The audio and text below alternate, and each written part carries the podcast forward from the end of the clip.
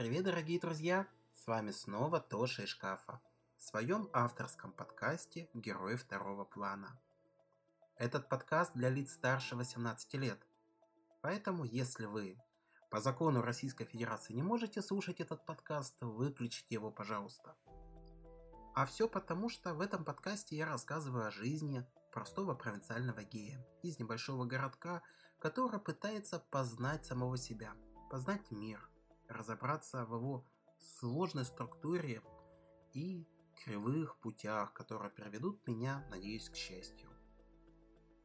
Если в этот момент я помогу кому-то задуматься о важных вопросах, а, скажем так, как и я подам надежду, что можно говорить на тему отношений, на тему своей сексуальности и секса свободно и спокойно, я буду только счастлив.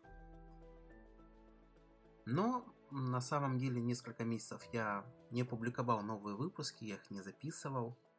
Это связано с тяжелым эмоциональным состоянием, которое я переживал до конца, это еще, к несчастью, не пережит. Но благодаря моим подписчикам я все-таки выбрался из этого состояния. Люблю вас, мои дорогие слушатели. Вы подкинули мне огромное количество идей и тем для будущих выпусков, наверное. А поддержать меня можно в моем телеграм-канале. Подписывайтесь «Герой второго плана». Там же вы можете увидеть ссылку на Бусти и стать обладателем премиум подписки, для которого будет доступна ну, разная премиальная штука. Доступ а, к уникальному контенту, возможность лично пообщаться, а, приватная группа и благодаря вам, может быть, придумать что-то еще. Итак, но благодаря этому я смогу получать от вас обратную связь, которая мне очень-очень нужна. Ну а благодаря Бусти, возможно, я получу небольшое финансирование. Это, кстати, недорого, всего лишь от 50 рублей в месяц вы можете меня поддержать. Это позволит лишний раз мне выпить вкусного кофе в кофейне, вкусный кофе в кофейне, бла-бла-бла, а, и стать немного более счастливым, задуматься о контенте, а не о том, как бы мне решить какие-то проблемы. Ну, изначально, конечно, проект не коммерческий, я все понимаю.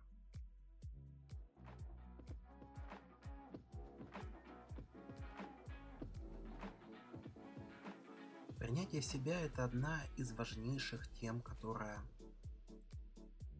встречается у человека. Прохожу я, этот путь проходят тысячи миллионов других людей. Даже сейчас не о гомосексуальности говорю, а вообще о принятии самого себя, такого, какой ты есть, что у тебя внутри, какие то мысли, чувства испытываешь, почему ты это испытываешь. И этот путь очень тернистый, он тяжелый, он сложный. И все это приводит как внешним, так и внутренним конфликтам. Что из того, кем я являюсь, является нормальным, а что является девиантным, то есть отклоняющимся. И это, кстати, очень кривая дорожка. Я с моим очень близким, дорогим мне человеком часто обсуждаю тему, является ли гомосексуализм нормальным и является ли тогда нормальным многое другое, допустим, как зоофилия или а, педофилия. И, конечно же, вот здесь становится большая-большая проблема. Проблема дуалистичности, потому что в чем это проявляется? А, как мы, считающие себя нормальными, нормальными людьми, обычными, ну вот любящими просто других парней, считаем себя нормиком, а вот, допустим, за Афиу он не нормик. Почему? И вот мы пытаемся вот в эту тему как-то вклиниться. И в процессе этих обсуждений мы забыли о очень важном аспекте. Что, ну, во-первых, дорожка на правда кривая, особенно если добавить э, к сексуальности, к сексуальную модель поведения, гендера и многое другое, ну, это крышесносная тема. Вчера я, кстати, с одним из подписчиков на эту тему обсуждал, и мы реально чуть не поплыли. Так к чему же я? К тому, что когда все эти темы мы поднимаем и обсуждали, мы абсолютно забыли о том, что в науке существует очень прекрасное, хорошее определение. Определение понятия сексуальной ориентации – это как раз-таки то, что мы являемся гомосексуалами, это нормально быть геем, и понятие сексуальной модели поведения или полового поведения.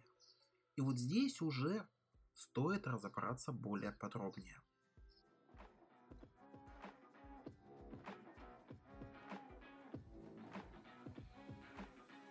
Так, давайте же разберемся в этой сложной теме. Что же такое сексуальное поведение, чем оно отличается от сексуальной ориентации? Первую очередь акцентирую на том, что сексуальное поведение нельзя принимать за нашу сексуальную ориентацию. Сексуальное поведение, по-другому половое, это наша совокупность психических реакций, наших поступок и установок, связанных с проявлением удовлетворения полового влечения человека к другим людям или не только людям, даже такое бывает. Это практическая реализация сексуальности человека. У сексуального поведения есть три основные функции. Это репродуктивная, гедонистическая и коммуникативная функция. Давайте поговорим более подробно об этих самых функциях. В первую очередь, гедонистическая функция говорит о том, что мы хотим получить разрядку сексуального напряжения. Оно у нас копится, у нас копится большое количество эмоций. И вот в этот момент, когда мы достигаем пика оргазма, самого акта мы получаем удовольствие. После следствия этого, конечно же, такое прям расслабление по всему телу и опустошение в мыслях. Функция реализована тогда на 100%. Помимо реальной функции получения физического удовольствия, также выставляется еще так называемая функция чувственного наслаждения. Это когда для нас является более важным не факт самого секса, а факт лицезрения, получения морального, этического удовольствия. Для этого мы читаем с вами рассказы, мангу, смотрим фильмы, в первую очередь такого романтического содержания, возможно, эротического содержания, где мы хотим увидеть просто красоту человеческих тел. Естественно, у нас есть функция познания и удовлетворения любопытства. Мы хотим понять и что-то новое для себя открыть. Вот в связи с этим сексуальное поведение очень часто применяется в различных духовных, философских практиках. И я скажу вам правду, да, через секс можно очень многое познать. Для нас секс является формой и способом общения с другими людьми, с самим собой. Мы опять же узнаем лучше, мы настраиваемся на другого человека, и это круто. Естественно, одной из главных функций сексуального поведения является деторождение, то есть продолжение своего собственного рода. Отдельно мы можем выделить сексуальное поведение, что оно стремится придать какой-то ритуализм, да, ритуал. Чаще всего, опять же, духовный, религиозный ритуал но и при этом это способ манипуляции и воздействия на других людей. Существует множество определений сексуального поведения человека. Чаще всего, проще главное всего, выделить одну модель, где мы говорим о сексуальной норме и сексуальном отклонении. Самое главное здесь осознавать, что Мир не стоит на месте, и, как я уже говорил ранее, в самом начале этого выпуска, моральные ориентиры, ценности очень сильно меняются, как и меняется наше общество. То, что еще 50 лет назад считалось где-то в каких-то странах запретным, сейчас для нас является диким. И наоборот, то, что тысячу лет назад было нормальным или две тысячи лет тому назад, то, что считалось э, главной целью и ценностью жизни, сегодня абсолютно неприемлемо. Большинстве стран Европы гомосексуализм сейчас не только не преследуется по закону, но и даже защищается со стороны законодательства. При этом еще не так давно существовало реальное уголовное наказание за мужеловство в большинстве стран мира. И с обратной стороны, порядка двух тысяч лет тому назад у древних греков считалось таким зазорным, неправильным, если у юношек 12, 13, 15 лет не было взрослого любовника. В Древнем Риме или в Греции, если юноша находил себе покровителя, семьей это отмечалось как праздник. Вот как-то так, да, то есть мы понимаем о том, что в разные эпохи по-разному относится к нашему сексуальному поведению, сексуальной ориентации. И, соответственно, где-то меняется само определение. То есть, если мы говорим о том, что гей это сексуальная ориентация, то еще не так давно считалось, да и в России сейчас так считается, что моя ориентация это так, призыв по моде или а, какое-то заболевание. То есть люди отрицают факт того, что я такой, какой я есть. И это, кстати, очень сильно огорчает. За перечень э, сексуальных девиаций, то есть отклонений, от, э, отвечает международная классификация болезней, так называемая НКБ-10. И сексуальная девиация перечисляется к категории F65, а именно как психические расстройства как психические расстройства и расстройства сексуального поведения. Но мы про девиации говорить не будем, по крайней мере очень сильно и очень много, потому что этот подкаст не на тему психиатрии, да, это подкаст на тему общих рассуждений. Если вам хочется чуть более подробнее узнать, вы можете, соответственно, поднять все эти документы и изучить сами для себя а в комментарии дать какую-то полезную интересную информацию. Поговорим больше о типах сексуального поведения, такое обобщенное, да, не только о девиации. Эрвин Хибеорли, надеюсь я правильно сказал, выделяет четыре типа сексуального поведения у человека. Это сексуальное самоудовлетворение, гетеросексуальное поведение, гомосексуальное поведение и сексуальные контакты с животными. Все перечисленные формы не являются взаимоисключающими. Человек на самом деле может иметь модель разных сексуальных поведений. То есть, условно он может стремиться сам себя удовлетворять не так, что периодически, а на постоянной основе, даже имея постоянного контакта. Имея постоянный контакт, он может спать с представителями противоположного пола и при этом иметь гомосексуальный сексуальные контакты и даже контакты с животными. В рамках этих типов сексуального поведения выделяются так называемые сексуальные предпочтения человека. При этом стоит понимать, что сексуальное поведение вполне возможным является ситуативным, да, то есть м, обусловленными конкретными условными а, действиями в конкретном месте и времени. В частности, ситуативное гомосексуальное поведение может быть вынуждено в условиях вынужденной половой сегрегации. Ну, допустим, в частных закрытых школах, военных учреждениях, а в тюрьмах. Там люди не являются гомосексуалами, но за отсутствием возможности они будут проявлять свое сексуальное поведение поведение именно так. То есть в этот момент они заменяют гетеросексуальные связи гомосексуальной связью. И наоборот, очень часто гомосексуалисты или гомосексуалы, я если честно немного путаю, что является оскорблением, что является оскорблением, я немного путаю. А, так, на, например, а, геи очень часто вступают в обычный гетеросексуальный брак, имеют активную половую жизнь с представителями противоположного пола и даже заводят детей. Тут, во-первых, играет роль несколько функций. В первую очередь функция, соответственно, продолжение рода. А во-вторых, так человек защищает себя от э, какого-либо преследования. Когда я общался с некоторыми представителями ЛГБТ, э, особенно со, с территории Кавказа, Азии, Востока, в основном Востока, они, будучи геями, заводили семьи, имели жен, даже не страха, нет. Вот, кстати, самое парадоксальное. У них не было, собственно, в этот момент страха, хотя они понимали, что это очень опасно для них.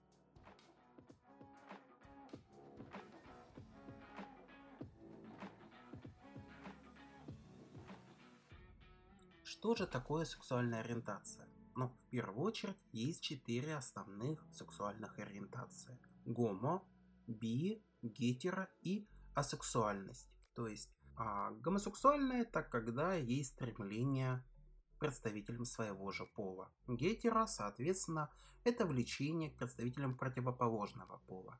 Бисексуальность подразумевает, что человек может иметь сексуальные романтические связи с представителями обоих полов. А асексуалом считается человек, который не имеет никакого сексуального влечения ни к одному из, э, ну, никому из других гендеров, скажем так. Существует огромное количество споров по поводу того, как же появляется и формируется сексуальная ориентация. Буду как человек науки на самом деле придерживаться того, что наша сексуальность, именно сексуальная ориентация, формируется на генетически-биологическом уровне. Это не наш собственный выбор это то, как брошены были карты. Но опять же, стоит тогда выделить сразу две категории геев. И тех же самых бисексуалов, и тех же асексуалов, и гетеросексуалов людей, которые работают, живут и формируют свою личность как сексуальную модель поведения, отрицая тем самым свою истинную природу вещей, при этом испытывают, соответственно, негатив, комплексы, страхи. Тут же, опять же, те же самые ярые гомофобы это вантетные геи, но основано это на самом деле на вполне логически закономерных вещах. В прошлом тысячелетии, это, конечно, 90-е годы, по миру прокатилась целая серия преступлений на почве ненависти, которые которые были, как ни странно, совершены геями. То есть, потому что человек не готов был себя принять, он был, считался гетеросексуалом, но при этом испытывал влечение к представителям своего пола. В качестве компенсации возмещения он считал, что это не он такой плохой, а геи его соблазняют, и, соответственно, их надо избивать или даже убивать. То же самое продолжилось в 2000-е годы. Сейчас, когда во всем мире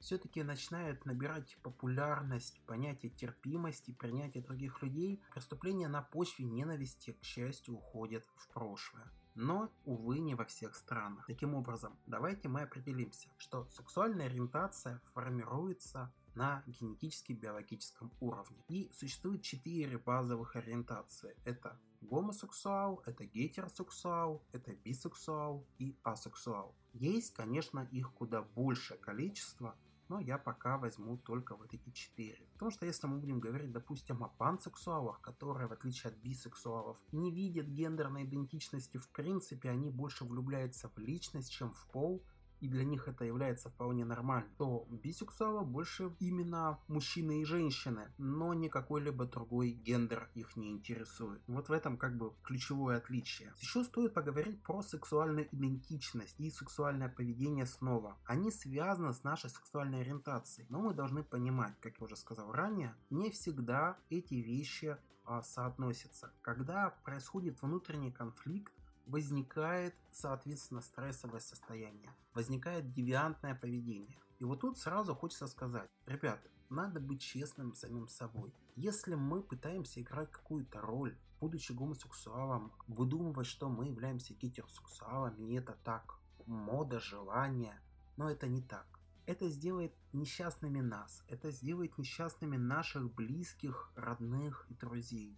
Для кого-то к несчастью или к счастью Тут я не знаю, это сейчас говорю у вас. У вас может быть свое собственное мнение, но мы не выбираем свою ориентацию. И самое лучшее, это если мы примем себя такими, какие мы есть потому что мир чертовски сложный. Мы сегодня постарались с вами разобраться, чем же отличается сексуальная ориентация от сексуального поведения, и при этом мы не касались большого количества сексуальных ориентированных моделей личности, это совсем другая. Мы не касались гендеров, это тоже отдельная история.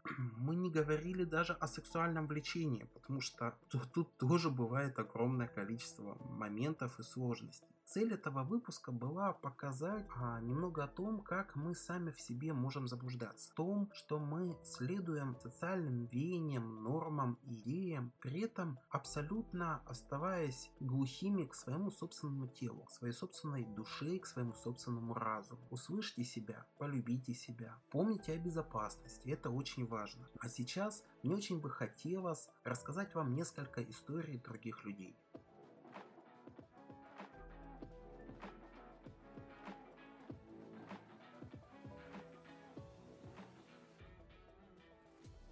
Моим сегодняшним гостем будет Николай. Николаю 34 года, он является магистром интеллектуального анализа и интерпретации, будущий психолог а, организационной психологии. Несколько лет прожил в Европе, в Гонконге, сейчас работает в области анализа и стартапов, 34 года, живет по принципу «не спрашивай, не говори». Он открытый гей, хотя и не является гей-активистом и открытой гей-персоной.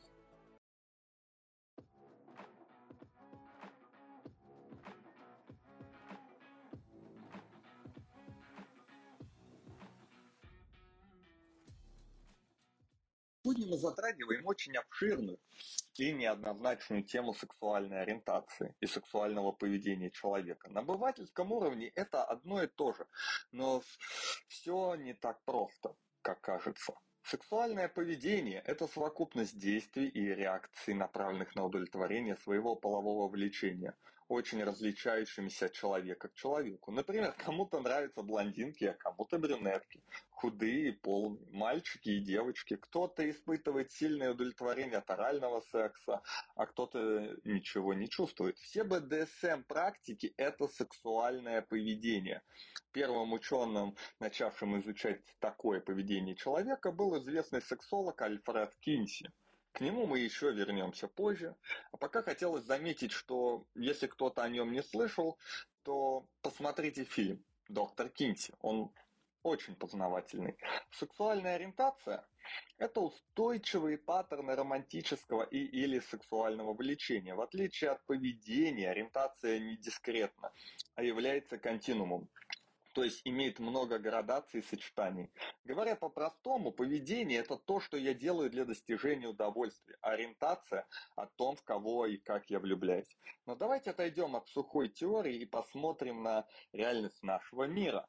В нашем мире очень много странных феноменов. Допустим, подростковая взаимная мастурбация. Она говорит что-то об ориентации. Обязательно ли эти два мальчика, которые взаимно мастурбируют, станут геями? Нет. Это может быть всего-навсего поведение, как форма удовлетворения своих потребностей, как единая доступная в текущий момент форма мы наблюдаем многие проявления, которые мы обывательски называем гомосексуальными в закрытых учреждениях. Является ли, условно говоря, два военнослужащих, либо два заключенных, занимающихся анальным сексом гомосексуалами? Нет. Возможно, это всего-навсего форма. Для этого есть термин МСМ. Мужчина, занимающийся сексом с мужчиной, и по аналогии Ж, э, Ж женщина, занимающаяся сексом с женщиной. То же время мы можем наблюдать и абсолютно противоположную картину. Представьте мужчину, который является жутко женоненавистником. Он не способен, он так ненавидит женщин, что сама мысль о том, что он займется с ней сексом, ему противно. Но при этом он не влюбляется в мужчин. Он не испытывает никакой романтической влюбленности. Не тянет душа. Мужики, ну это просто мои знакомые. Они вот моя ровня. И поэтому я могу с ними заняться сексом. Мне они не противны, а импульс есть. То же самое, представьте себе женатого мужчину, который счастлив в браке, никогда ничего не пробовал но он не любит свою жену. Она так, друг. И он так живет. И он скрывает. Скрывает даже от себя то, что на самом-то деле вот его коллега по работе вызывает э, в нем такую привязанность. Его ученики, которым он лелеет душу, и вот его любимчик. Это показывает разнообразие.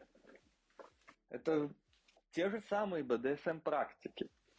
Допустим, э, достаточно много гетеросексуальных мужчин, получающих удовольствие от анального секса.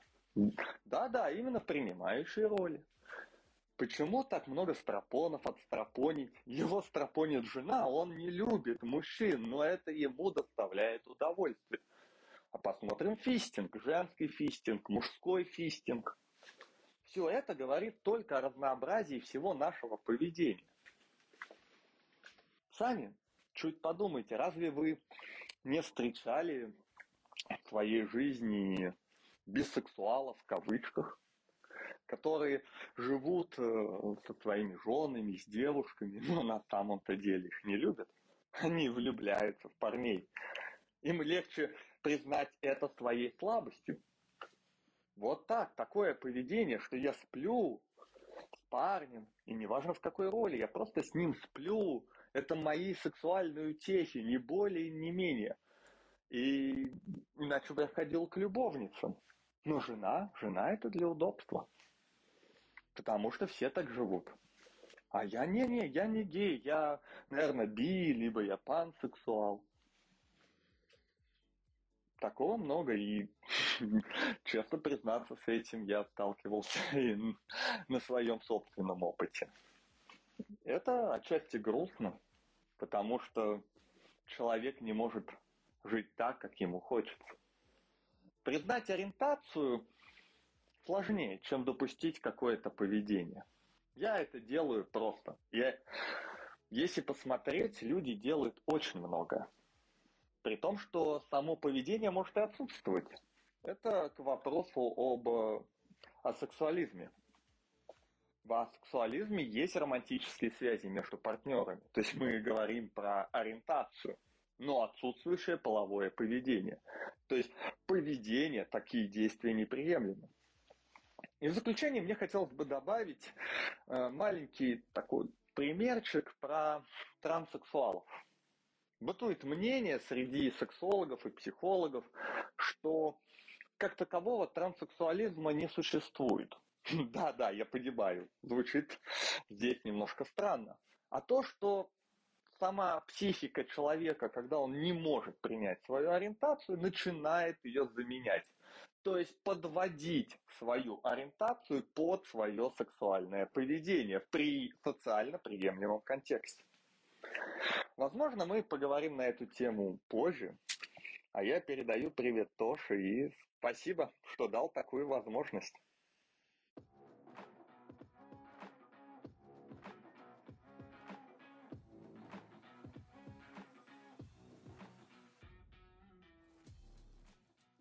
Благодаря Николаю у меня получилось сегодня в полной мере отразить тему. Надеюсь, у вас сложилась в голове картинка о том, что такое сексуальное поведение, что такое ориентация. На самом деле человек является куда более сложной структурой, чем кажется. И вот здесь мне бы хотелось попросить всех вас и самого себя, что надо перестать усложнять. Мы и без того трудные, сложные и непонятные. Надо быть честным самим собой. Надо постараться четко понимать, кто мы по ориентации. Примерно осознавать свою сексуальную модель поведения. Не путать себя, не путать других и помните, самое важное – быть счастливым. Можно и нужно задаваться вопросами, но нельзя оправдывать ориентацией ну, какую-то странную модель поведения. И при этом помните о том, что мир не дуалистичен, он не черный и белый, он куда более многогранный. И прежде чем, и прежде чем кидаться ярлыками, надо понять о том, что у каждого объекта, предмета, ситуации есть какая-то иная сторона медали.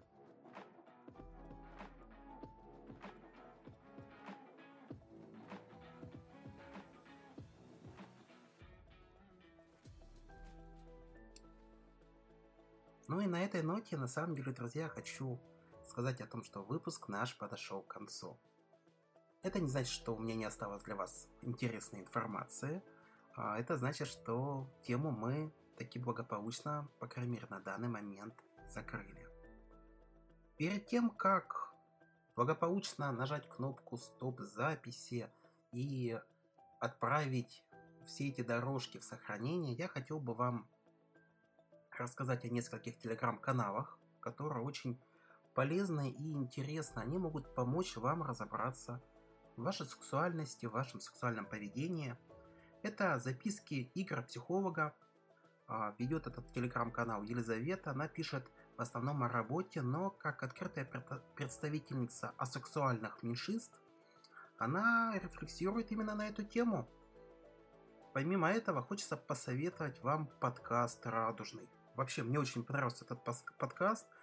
А, это не рекламная интеграция ни в коем случае, но этот подкаст, ну, я заслушал его до дыр, и уже тогда, когда вел свой подкаст, мне очень нравится качество, подход к материалу, поэтому рекомендую вам обязательно его посмотреть.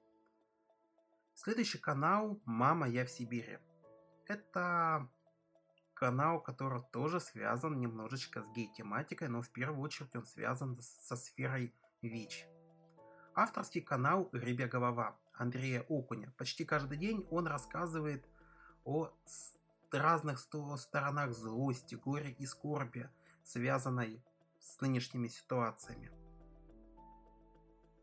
Вот на этом, ребята, все. Всего доброго. Подписывайтесь, пожалуйста, на меня в социальных сетях оформляйте платные подписки на Бусти. Если вас наберется очень-очень много, тогда, возможно, в моей жизни что-то изменится. И я смогу набрать себе команду дизайнеров, а главное тех, кто бы работал со звуком. Это моя истинная проблема. Кто бы смог убирать все мои А, Э, У из речи, и, соответственно, вы бы слышали более правильную, красивую запись. Люблю всех, обнимаю и дорожу вами. До свидания.